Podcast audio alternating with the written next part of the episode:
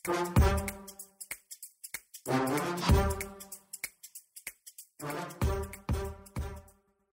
hey, welcome back to Accent Talk, another guest, another stories, and another perspective. Nah, hari ini, ini ketemu lagi ya sama aku, Korinder Malasari, di podcast Accent Talk ini pastinya.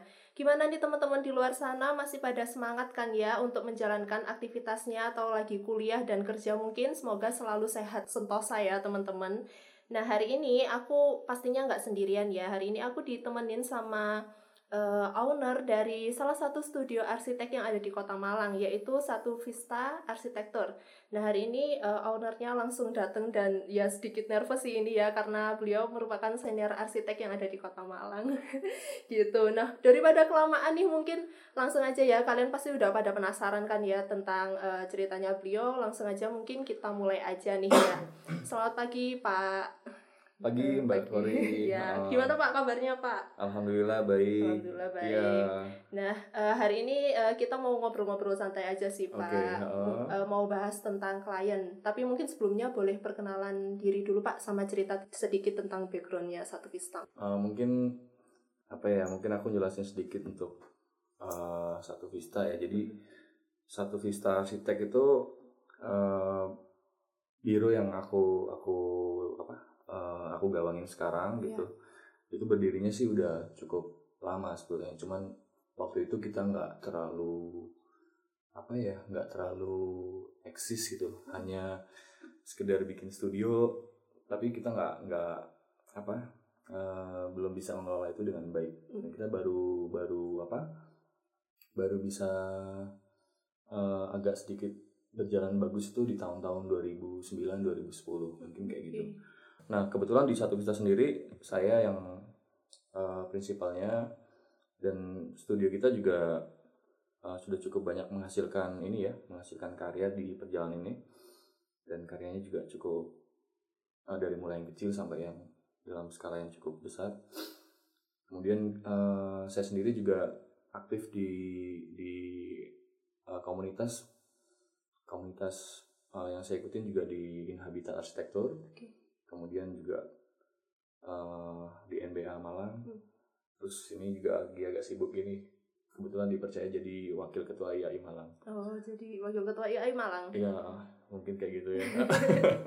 Ini pasti teman-teman udah pada tahu lah ya yang namanya IAI kan ya Ikatan Arsitek Indonesia. Nah Pak Indra ini sekarang dipercaya jadi wakil ketuanya ya Pak ya, ya. untuk region Malang. Untuk region Malang untuk uh, eh, IAI wilayah Malang kalau sekarang. Oh, iya, wilayah, wilayah Malang. Malang. Jadi diganti namanya IAI Ikatan Arsitek Indonesia wilayah Malang. Kalau dulu kan cabang, sekarang uh, wilayah Malang. Sekarang sudah wilayah hmm, Malang. Wilayah Malang periode 2019 sampai 2000 kalau salah tiga tahun 2022 berarti ya. Iya. Hmm. Ini 2022. berarti hmm. semoga lancar ya Pak ya sampai ke depannya amin. amin. Ya. Nah, sekarang kita pengen ngobrol-ngobrol masalah klien nih Pak Nah ini penasaran sih untuk uh, Pak Indra sendiri pertama kali dapat klien itu ketika sudah ada satu vista atau belum ada satu vista nih Pak? Nah ini kalau ngomong sejarah ini kayaknya ya. sejarah ya? nih, mengulang masa lalu nih Pak. Jadi gini kalau cerita cerita tentang klien, uh, mungkin aku coba balik ke zaman aku dulu ya. Yeah. Masa aku dulu tuh uh, masa yang sebenarnya sangat-sangat berbeda dengan apa yang ada sekarang gitu. Hmm. Jadi kalau dulu itu aku belum punya pengalaman, kemudian juga uh, kita punya keterbatasan untuk menampilkan karya yang kita buat ke orang lain gitu. Karena dulu nggak ada media, yeah. itu media sosial nggak ada, kemudian internet sendiri juga uh, belum familiar gitu, bukan mm. merupakan apa bukan merupakan sesuatu yang yang umum kayak sekarang kayak yeah. itu jadi uh, ya lumayan sih perjuangannya gitu. Aku inget dulu itu kalau uh, pertama kali aku lulus hmm. dan aku juga masih belum punya banyak portofolio seperti sekarang ya. Jadi kita dulu kalau waktu mau cari klien itu sampai bikin-bikin penawaran gitu.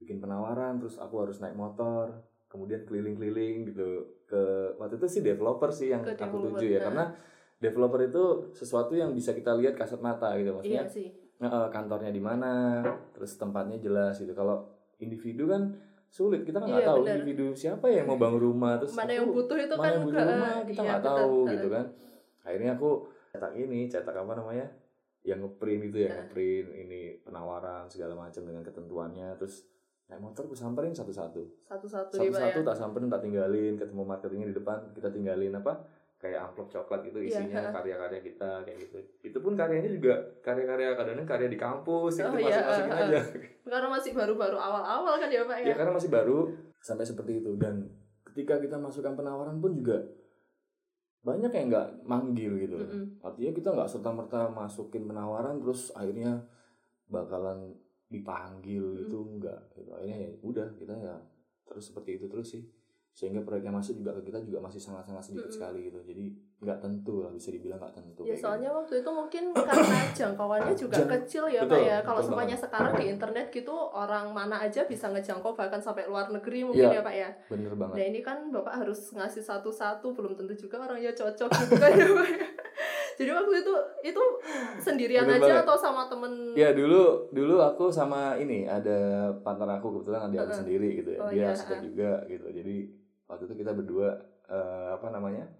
Ya keliling lah, Keliling, nyamperin satu-satu keliling gitu. satu-satu gitu. Ya udah disamperin. Waduh, gitu. perjuangannya nih teman-teman luar biasa sekali ya. Zaman-zaman belum familiar sama yang Ah, namanya apa media sosial nih Ya. ya Pak ya. Eh. Kita nggak ada media tahun- sosial gitu nggak Iya, ada. soalnya masih tahun berapa sih Pak itu 2000? Itu aku baru lulus tuh 2003 ya, 2003. Jadi waktu itu 2000, 2004, 2005 itu akhirnya seperti itulah kita lakukan terus. Iya, belum belum ada Instagram nih Nggak teman-teman susah nih. Nggak ada Instagram, nggak ada. Nggak ada. Internet Facebook juga. kayaknya juga masih jarang ya Pak ya. Facebook juga nggak ada. Oh belum ada Belum ya, ada. belum ada. Jadi benar-benar susah banget ini.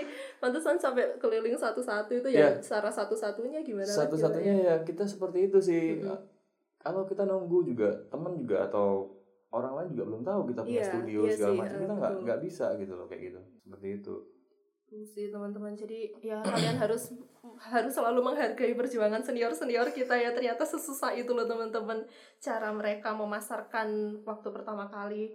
Nah, sekarang nih Pak, eh, pernah nggak sih Bapak ketika ya itu tadi kan udah eh, akhirnya dapat klien nih ya Pak ya dari cara-cara itu tadi. Pernah nggak ketemu klien tuh yang resek dan mintanya tuh yang aneh-aneh gitu Pak?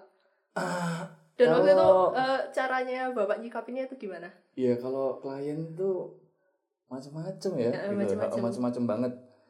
Ada yang enak gitu ada yang kayak yang Cory bilang tadi gitu. Ada yang mungkin dia di awal mungkin eh, banyak keinginan gitu ya tapi setelah terdesain kemudian proses pelaksananya dia mungkin lebih lebih beda gitu Mm. lebih kooperatif dengan kita kayak gitu. Klien itu datang ke kita itu kan sebenarnya untuk eh, mereka kan memerlukan apa ya memerlukan bantuan bantuan dari kita untuk apa istilahnya itu mewujudkan apa yang menjadi apa ya keinginannya mereka ya tentang bangunan ya. Nah berarti kan kita juga harus eh, menjadi solusi buat mereka gitu Iya. kita harus punya jawaban yang pas buat permasalahan yang mereka hadapin kayak gitu. Iya.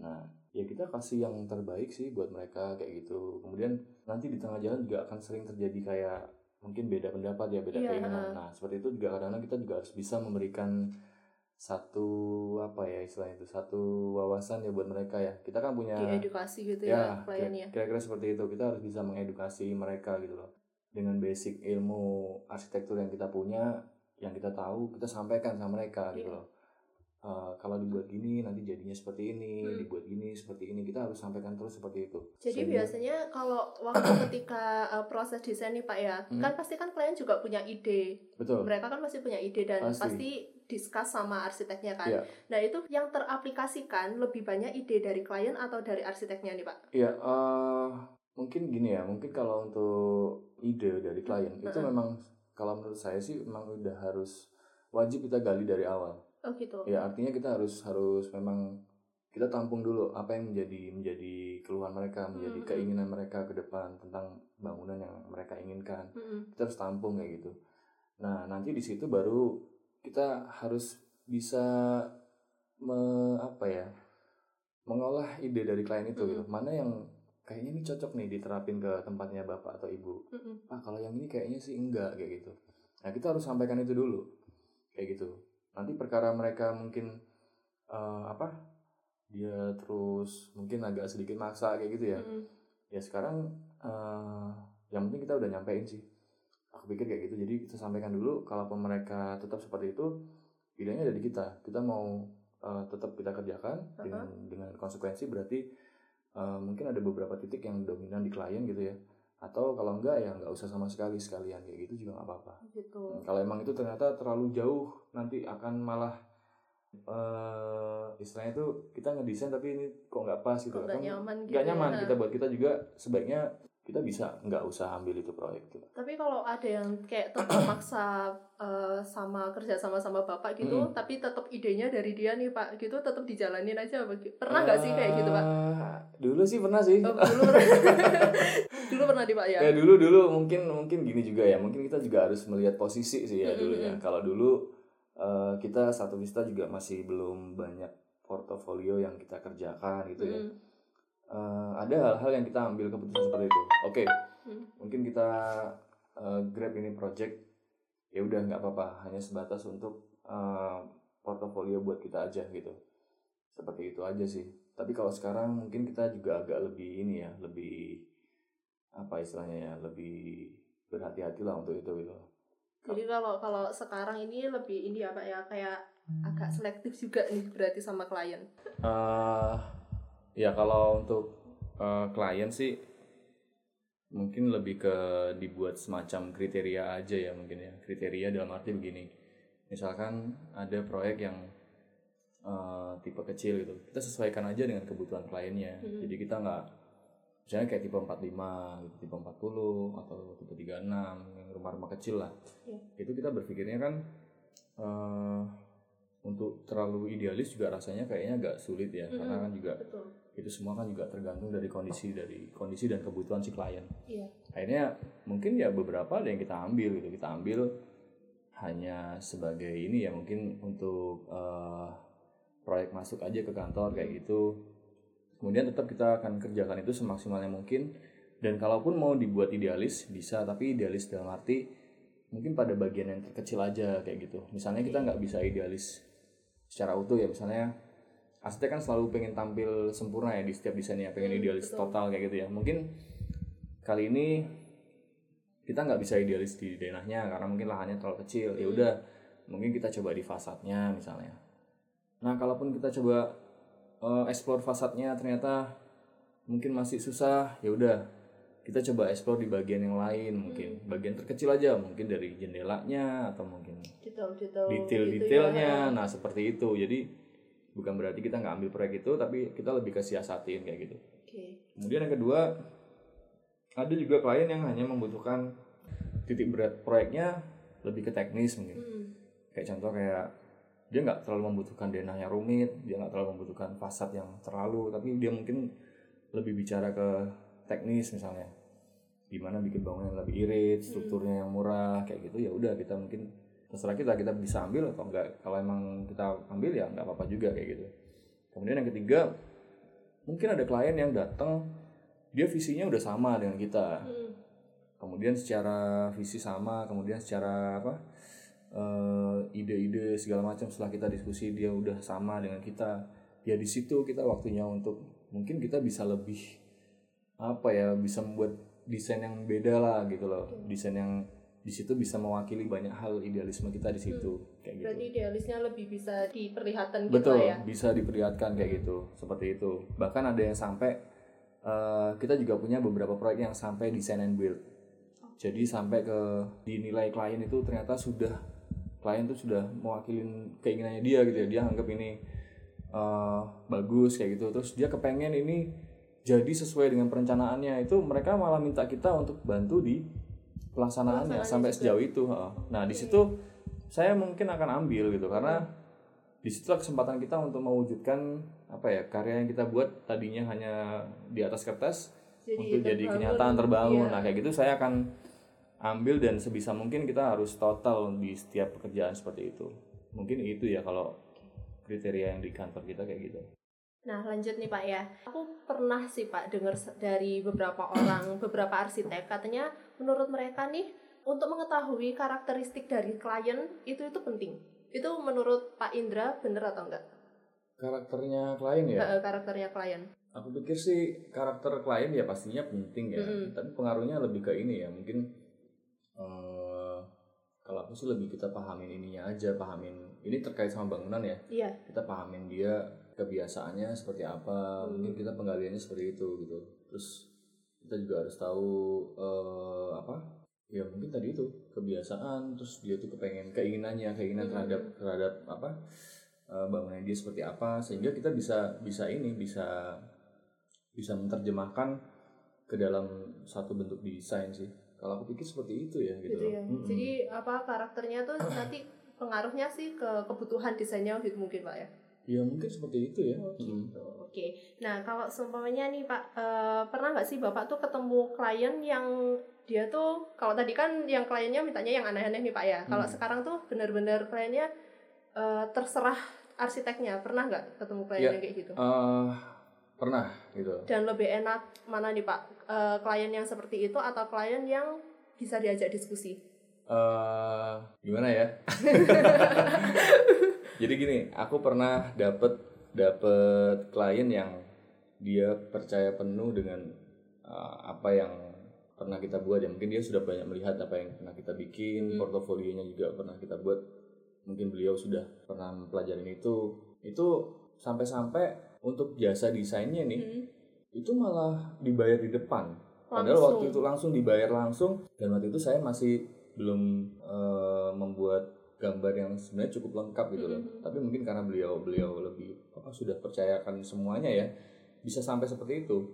Dan itu kesempatan kita gitu, Mhm. kesempatan kita untuk mengeluarkan idealismenya kita gitu. Jadi di situlah kita bisa mungkin karena beliau percaya dengan kita ya, Iya. dia udah ngerti gitu kerjaan kita seperti apa.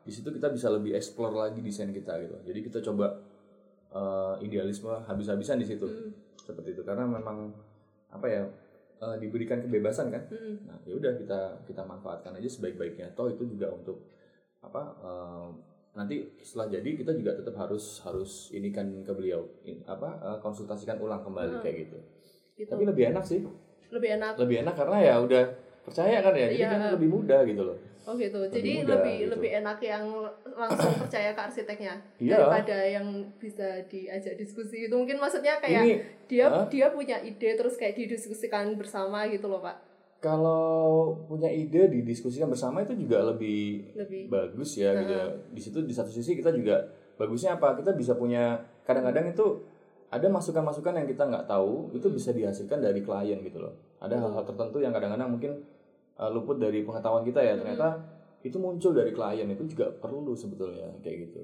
Jadi desain itu emang kalau menurut aku sih desain itu ya kompromi gitu ya, kesepahaman dengan klien gitu. Jadi bagaimana uh, keinginan klien dengan dengan apa si arsitek ini bisa bisa ketemu kayak gitu. Hmm. Nah ini kan berarti kan Pak Indra sendiri berarti sudah ngalamin banyak banget tipe-tipe dari klien ya Pak ya ada yang Eh, enak ada yang ada yang mungkin ada yang enak ada yang enggak gitu kan. Nah kalau sekarang nih punya nggak sih Bapak punya pertimbangan tersendiri nggak sih dalam memilih klien? Iya, oke. Ya kalau kita belum pernah ini ya Kori ya belum pernah ketemu macam-macam berarti kita belum jadi arsitek. belum jadi arsitek. Ya bener ya betul sih Pak. bener. Kayak gitu. Jadi aku nganggep kayak gitu. Iya sih Cari kayaknya eh, makin iya. ke sini makin, makin ada ya makin hari sih eh, aku lebih ini sih ya kalau kalau ke klien jadinya mungkin cari yang klub sih ya gitu. Hmm. Kalau dari awal kita lihat figurnya klien itu udah kayaknya ini bakalan banyak berantemnya deh nanti Hmm. sama kita kayak gitu atau mungkin wah ini bakalan nanti energi kita banyak tersedot ke sana Hmm. misalnya karena ada beberapa hal yang mungkin secara karakter Mm-mm. itu nggak bisa ketemu mumpung belum belum ada kontrak kerja Mm-mm.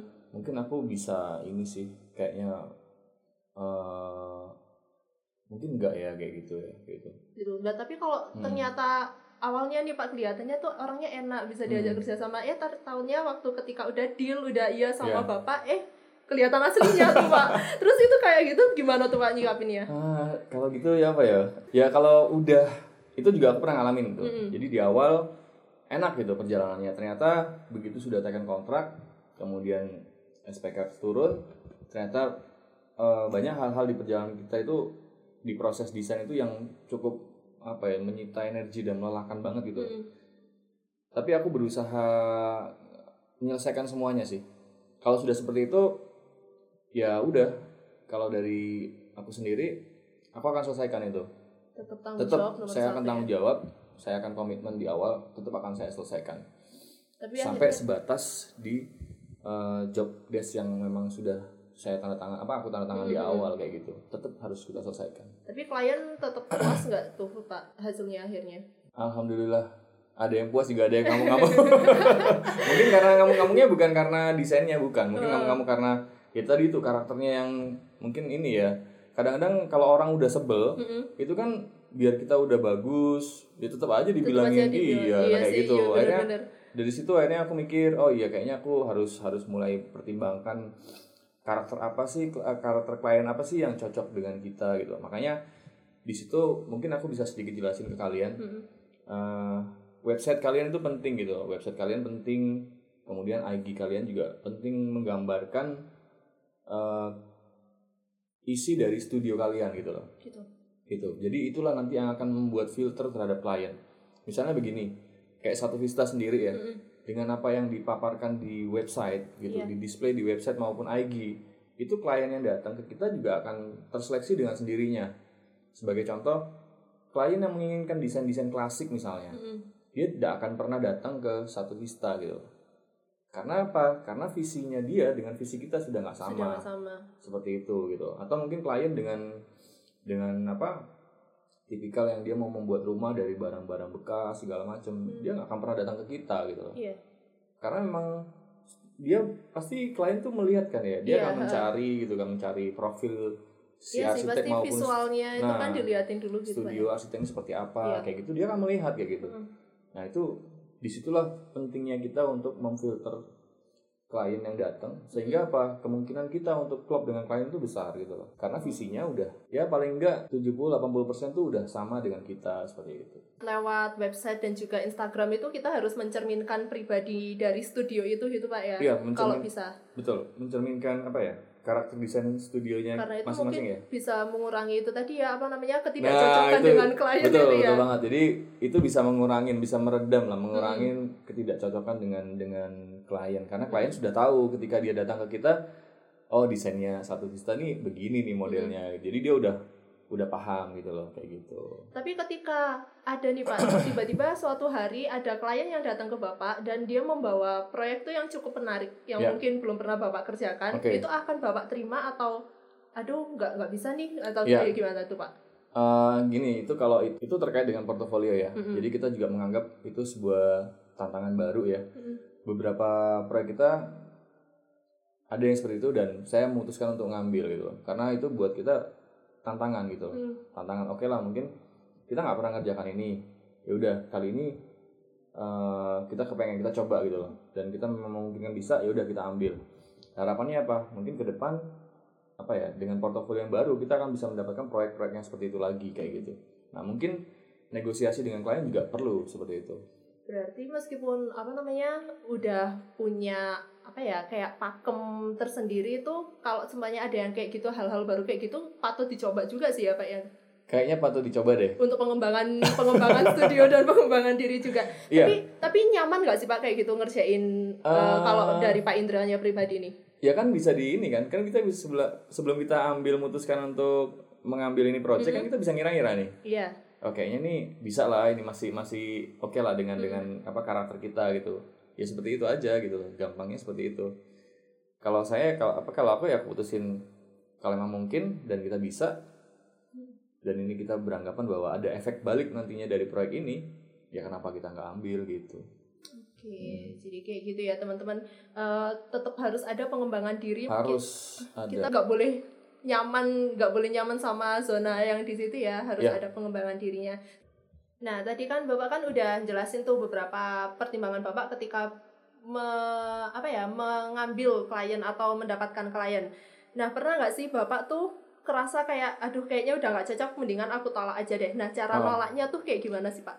Ya untuk memang nolak klien juga kita juga harus ini ya harus jangan uh, frontal gitu ya, mungkin tetap ya dalam kaidah kesopanan lah ya ya pak betul ya kita harus tetap elegan tetap Iya. harus sopan santun lah santun Iya. santun ya udah kita mungkin kalau kita kedatangan klien tiba-tiba dia dengan apa kita waktu di awal kita udah pelajarin dari awal wah kayaknya ini bakalan ribet nih proyeknya Hmm. nih atau mungkin bakalan waduh bakalan capek semua nih misalnya ya kita bisa ke klien itu mungkin pak kayaknya untuk proyek ini mungkin bapak akan lebih cocok dengan arsitek ini gitu kita Hmm. bisa arahkan itu ke mungkin sesama rekan profesi kita Hmm. kayak gitu mungkin bapak bisa apa ke mereka karena saya lihat eh, karakternya bapak dengan desain kita mungkin nanti nggak ketemu Hmm. takutnya nanti malah malah jadi apa ya jadi suatu hal yang nggak maksimal atau nggak baik di akhirnya kayak gitu ya udah kita seperti yang aku bilang tadi itu Iya gitu. kan kan maksudnya kalau setiap siapa tahu juga nanti suatu saat mereka juga membawakan proyek yang cocok untuk kita benar kan benar juga benar kita nggak kita tahu, tahu Oh, gitu kita kan tahu ya. Iya sih benar-benar. Nah kalau kita ngomongin masalah klien nih pasti ada masalah harga ya pak ya. Mm, mm, mm. Nah pernah nggak sih bapak tuh ini kayaknya setiap arsitek pernah ngalamin pak harga temen dong, harga keluarga dong, minta diskon dong kayak gitu nih pak pernah nggak kayak gitu? Ya dulu di awal pernah banget. Dulu di awal pernah banget.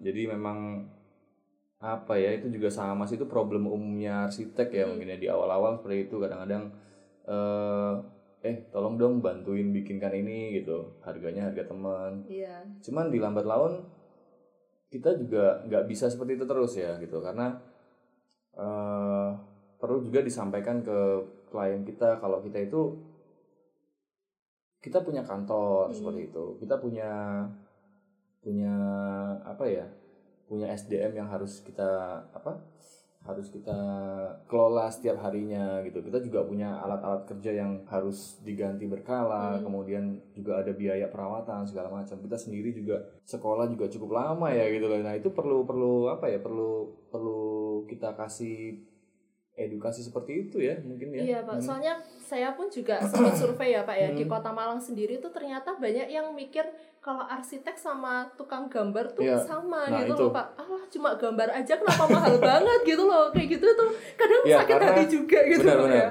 karena mereka berpikirnya kita tukang gambar Heeh. padahal sebenarnya yang kita hasilkan adalah ide gitu nah ide Iya. itulah yang sebetulnya yang sangat mahal harganya gitu loh gitu jadi memang itu tugas kita ya tugas Hmm. kita untuk mengedukasi klien bahwa arsitek itu tidak hanya sekedar tukang gambar tapi Hmm. dia lebih kompleks dari itu kita tuh ada ide kemudian idenya dari dari apa dari klien juga kita akan harus apa kita eh, wujudkan seperti itu belum lagi kita mikirin nanti dari sisi material Hmm. seperti apa budgetingnya seperti apa struktur dan lain sebagainya jadi Iya. sangat kompleks ya gitu loh ya itu perlu perlu ini perlu di Di edukasi Mm, ya. diedukasi.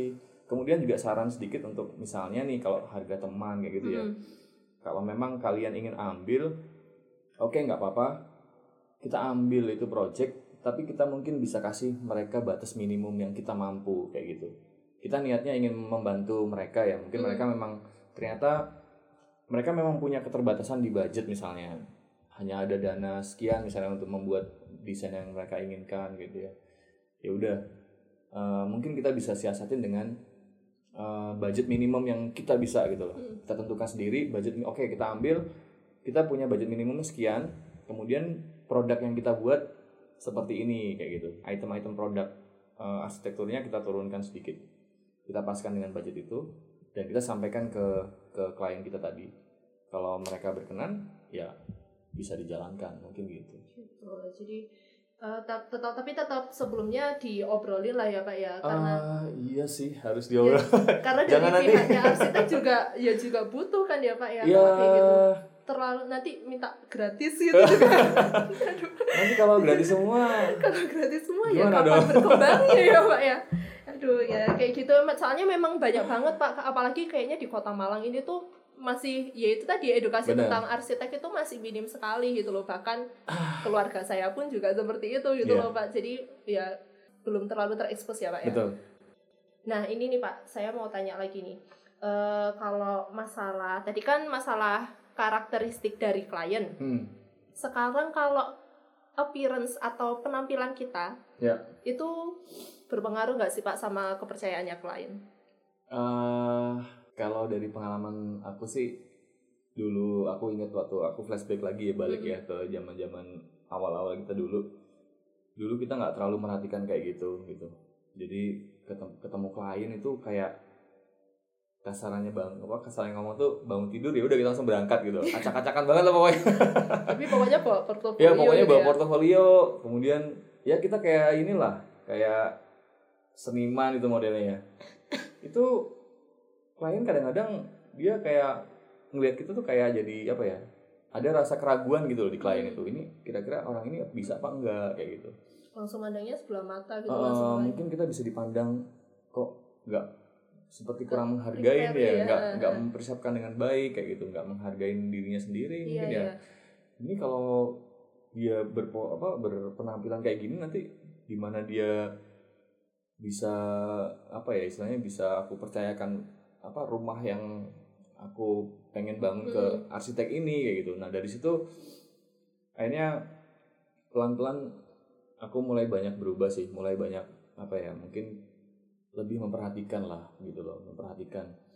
Jadi ketemu klien tuh juga kita harus harus menunjukkan apa ya menunjukkan satu penampilan yang yang santun lah yang rapi kayak gitu. Nggak harus mahal sih enggak sih. Yang penting kita enak di di apa ya enak diajak enak dilihat lah gitu loh kayak gitu. Tapi waktu itu Pak Indra tersadarkannya itu waktu mikir-mikir sendiri atau ada klien yang nyeletuk gitu Pak? eh tersadarkannya pas apa ya? Ya ngelihat sih ngelihat ngelihat apa? Ngelihat senior juga sih waktu Oh, itu. Senior senior aku yang udah udah pengalaman itu mereka tuh lebih rapi sih aku lihat Hmm. dulu lebih rapi lebih ya enak aja dilihatnya gitu loh. Sedangkan yang kita masih baru-baru mulai kadang-kadang kan masih idealis masih tinggi masih pengen lebih apa ya? Kayak eh apa ya istilahnya? Kayak masih agak-agak agak-agak uraan gitu loh masih Hmm. dulu dulu aku salah jepit ketemu klien kayak gitu, Oh, gitu? iya celana jean bolong-bolong akhirnya itu pelan-pelan kayaknya aku mesti mesti merubah cara penampilan Iya. kayaknya ya itu sih kayaknya Tapi Mm-mm. itu masuk ke dalam bad habit nggak sih Pak? Kayaknya sih sebenarnya Eh. enggak sih ya.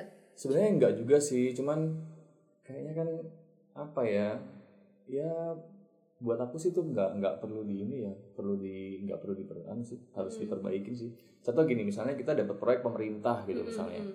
proyek pemerintah yang eh, dia mengharuskan kita datang ke sana dengan rapi loh eh, kita harus pakai kemeja harus pakai pakai apa Sepatu. sepatu iya. kayak gitu harus rapi banget apa mungkin kita bisa apa kalau kita berpenampilan seadanya ketemu kayak gitu kan juga kayaknya juga Gimana gitu Pak ya? gimana ya gitu loh Karena Mm-mm. memang mungkin penampilan itu ya yang dilihat pertama kan pasti penampilan Iya. untuk mendapatkan hatinya klien Benar. gitu ya. Oke kalau gitu. Nah pernah nggak sih Pak eh, dapat klien yang akhirnya saking cocoknya sama Bapak ini sampai repeat order? alhamdulillah pernah banget Sering, dan Pak, ya? sering kali seperti itu sih jadi eh, tadinya kita ngedesain yang kecil kayak gitu Hmm. akhirnya setelah desain satu itu selesai kita bersambung ke yang berikutnya Nah, kayak gitu Dan- Caranya untuk nge-maintain hubungan jangka panjangnya itu kayak gimana Pak? Ya pastinya yang pertama sih dari dari ini ya. Yang pertama kita harus bisa nunjukkan dulu karya kita dulu. Yang Hmm. pertama, misalnya kasus desain pertama, kita habis-habisan di situ, kita kasih beliau apa eh, karya kita yang terbaik lah untuk Hmm. itu. Itu nanti bisa bisa ini bisa apa namanya? Bisa jadi desain baru berikutnya atau bahkan mungkin Kori bisa direkomendasikan untuk rekanannya dia misalnya Hmm. atau bisa juga tadinya kita ngerjakan rumah tinggal ternyata kita dianggapnya bagus Hmm. kita bisa dapat proyek yang mungkin tipologinya udah beda lagi dari rumah tinggal Hmm. kayak gitu bisa juga kemudian yang kedua eh, nggak ada salahnya Kori coba membangun komunikasi dengan klien Hmm. misalnya gini eh, desain itu udah jadi gitu ya Iya. tiba-tiba kamu telepon beliau telepon klienmu pak gimana desain kemarin? Apa ada masalah? Hmm. gitu apa ada atau ada yang kurang? Jadi kamu tunjukkan apa ya tunjukkan eh, kepedulian Respeknya kamu. nah ya. respect kamu terhadap klien seperti itu. Kamu harus bangun itu. Atau mungkin eh, kayak kemarin aku punya klien klienku tuh lama banget. Itu tahun 2012 Hmm. dan beliau itu beliau itu ketemu aku sampai hari ini tuh ketemu cuma satu kali tok ketemu muka selebihnya tuh lewat telepon dulu dulu tuh nggak pernah ketemu aku Oh, dia apa dat- klien klien luar. luar kota. Jawa luar Oh. luar luar apa luar kota Heeh. ketemu juga nggak pernah cuma lewat zaman dulu pakai BBM tuh ya Hmm, pakai iya. BBM pakai BBM BBM. pakai BBM terus pakai email Iya. kemudian ketemu juga aku baru tahun 2016 lalu dan uh, di daerahnya beliau sekarang lagi ada kena bencana, ada kena bencana kayak gitu ya ada gempa nah kayak itu nggak ada salahnya kita wa beliaunya Hmm. pak Nanyakan bagaimana kabar, kabar di sana gitu. apa baik-baik aja gitu jadi kita harus seperti itu gitu sehingga klien tuh uh, apa ya hubungan emosional kita dengan klien tuh semakin dekat gitu Jadi nggak harus kita nunggu dihubungin klien Iya. ya, kita harus sekali-sekali ya harus sekali lah kalau pas kita Hmm. lagi longgar atau mungkin kita di kantor kerjaan semua udah terhandle nggak ada salahnya kita komunikasi begitu Hmm. Kayak gitu Tapi kadang nih Pak ya bingungnya adalah ketika eh, kita berusaha untuk menjalin hubungan itu malah jadinya kayak out of context gitu loh Iya, Pak. iya. Jadi terlalu dekat dan Iya. akhirnya kayak eh, hal-hal yang tidak berhubungan dengan arsitektur atau apa-apa tuh jadi masuk ke dalam kehidupan kita. benar benar Berarti pernah dipakai gitu. Soalnya ngomong bener-bener berarti pernah dipakai gitu. Boleh diceritain sedikit nih Pak. aduh ini kalau itu aku banyak banget itu Oh, kayaknya banyak. ya emang itu juga anu ya eh, apa ya ya jadi kayak ini ya jadi kayak apa ya satu sisi kita ingin baik tapi di sisi lain nanti takutnya jadi terlalu jauh gitu ya ya Iya. memang mungkin kadarnya aja sih yang pelan-pelan kita harus harus agak sedikit apa ya sedikit di Dikurangin gitu. dikurangin lah ya gitu kadang-kadang. Pernah pernah dulu tuh kadang-kadang ngurusin di telepon klien itu bukan untuk urusan pekerjaan dulu tuh pernah pernah banget. Aku mau tak ceritain malu ya. Karena lucu banget ya kayaknya nanti aja deh. Ya, ya, aja. Jadi aja. Jadi pernah Oh, ya Pak. pernah kayak banget. Akhirnya kita ngurusin hal-hal yang nggak perlu sebenarnya. Hmm. kok jadi gini ya gitu oke lah kalau itu misalnya kesibukan kita nggak terlalu banyak di gitu. kantor Hmm, ya Bener. tapi ketika kita menghandle beberapa proyek, tiba-tiba ada klien satu dua yang seperti itu, itu akan sangat-sangat menyulitkan kita dan takutnya nanti merugikan klien kita yang lain. Iya sih bener. Gitu kan? Takutnya kita ngurusin klien ini, klien kita yang di kantor itu jadi terbengkalai. Nah, di situ tugas kita untuk bisa memanage gitu. Ya sampaikan aja dengan bahasa yang baik pastinya ya. Mm. Sampaikan keadaan kita, mungkin kita lagi nggak bisa atau kita lagi sibuk ngurusin kerjaan yang lain atau seperti apa atau mungkin kita lagi di luar kota, nggak apa-apa disampaikan aja yang sehingga mereka juga nggak punya berpikiran apa ya eh, mereka nggak berpikiran negatif tentang kita kayak gitu. Sampaikan apa adanya aja nggak apa-apa. Cara kita berbicara harus benar-benar tetap dijaga supaya hubungan itu Oh, harus oh, tetap oh. jalan ya Pak ya. iya karena itu itu secara secara nggak langsung juga itu salah satu tanda bahwa klien itu sebenarnya sangat percaya banget sama kita gitu Hmm. dia sangat saking percayanya saking nyamannya dengan kita hal-hal di luar arsitektur pun kita disuruh Iya, ngurusin disuruh sampai disuruh ngurusin. Ya tapi ya itu benar-benar apa ya Pak ya? Ya saya belum pernah sih kayak gitu ya tapi nanti kamu bakal ngalamin tapi ini jadinya kayak menarik banget gitu ya teman-teman. Ternyata dalam konteks klien aja tuh yang dibahas tuh bisa banyak banget banyak mulai banget mulai dari gimana cara kita mengedukasi, gimana cara kita tanggung jawab, menjaga hubungan uh, Hmm. satu sama lain dan sampai cara menolak pun gimana supaya orang itu nggak sampai tersakiti juga gitu Iya, ya Pak iya, ya sama harus kita. kayak gitu Gitu. Nah, sedikit nih Pak boleh kayak pesan-pesan nih buat arsitek muda atau mahasiswa yang barusan lulus dari arsitek dan pengen jadi seorang konsultan arsitek. oke Mungkin kalau pesan dari Pak ya ini Hendra. ini pesannya tentang apa ya tentang hubungan dengan klien atau pesan secara umum boleh secara umum aja nih Pak. secara umum ya kalau Ah. secara umum sih eh apa ya mungkin aku pesan buat teman-teman arsitek Malang aja ya Hmm. arsitek Malang dulu kita arsitek di daerah mungkin kita juga harus lebih banyak banyak-banyak memberikan informasi ke dunia luar kayak gitu. Karena dari kacamata aku yang aku lihat eh, teman-teman arsitek di Malang tuh potensinya banyak banget. Potensinya luar biasa dan nggak kalah dengan arsitek lain gitu. Nggak kalah dengan arsitek Jakarta dengan arsitek Surabaya maupun daerah-daerah yang lain. Cuman sayangnya kita itu nggak kita itu minim minim ini sih minim apa ya minim publikasi gitu. Jadi Hmm. nggak banyak orang luar yang tahu bahwa kita pernah mempunyai karya seperti ini jadi harapanku ke teman-teman mungkin kita bisa mulai apa ya ini tugas kita bersama sih ya Hmm. kita bisa mulai untuk lebih lebih menggiatkan apa ya banyak kegiatan arsitektur di kota Malang ya Malang. kayak gitu baik mungkin pameran mungkin apa eh, diskusi-diskusi Hmm. kayak gitu sama ya udah kalian manfaatkan media kalian sebaik-baiknya manfaatkan untuk hal-hal yang positif mungkin bikin website bikin IG segala macam tunjukin bahwa kalian punya karya seperti ini gitu. kemudian yang lebih penting lagi juga kalian juga harus anu ya harus mencintai pekerjaan kalian itu karena kalau mencintai pekerjaannya kalian itu sesulit apa pun tantangannya kalian pasti akan rela melakukan itu maksudnya Hmm. rela akan untuk berbuat yang terbaik untuk itu gitu karena seperti yang tak sampaikan tadi kan berhubungan dengan klien aja banyak banget ya masalahnya gitu Iya. dari mulai yang Iya, ya macam-macam lah Macam-macam. Dari- nah itu kalau kita nggak cinta sama kerjaan kita kita nggak punya mental yang bagus begitu kita kebentur Jadi masalah Beban aja oh, nanti. kita nanti pasti langsung ngedrop kayak gitu ya Iya, misalnya kita iya. langsung aduh aku nggak mau lagi deh kayak gitu Iya. nah di situ kalian harus harus harus belajar untuk itu gitu dan pastinya dengan seperti itu kalian akan berusaha berbuat yang terbaik pastinya kalau kalian sudah punya rasa rasa mencintai Mencintai. pekerjaannya itu pasti mati-matian deh pokoknya. Bakalan selesaiin deh bakalan jadiin yang bagus. Apa pun masalah kalian gitu apa pun klien kalian seperti apa Hmm. kalian akan seperti itu. Hmm, kayak gitu.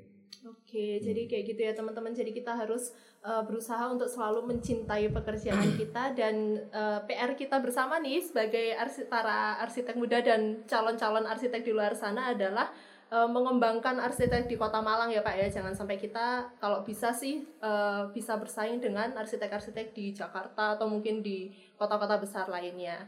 Nah, mungkin uh, cukup sekian Pak ya uh, Oke. apa namanya podcast hari ini. Terima kasih terima dari kasih saya juga dan sama-sama. saya mendapatkan banyak manfaat khususnya dalam memanage klien di mana kita harus tahu karakteristiknya dan apa namanya eh, bisa menjaga hubungannya sampai jangka panjang semoga juga bermanfaat buat teman-teman di luar sana.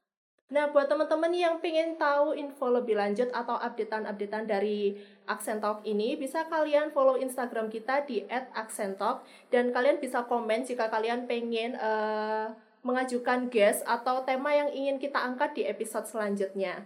Nah, saya Korinir Malasari pamit undur diri dulu. Semoga bermanfaat untuk kita dan see you to next episode. Bye-bye.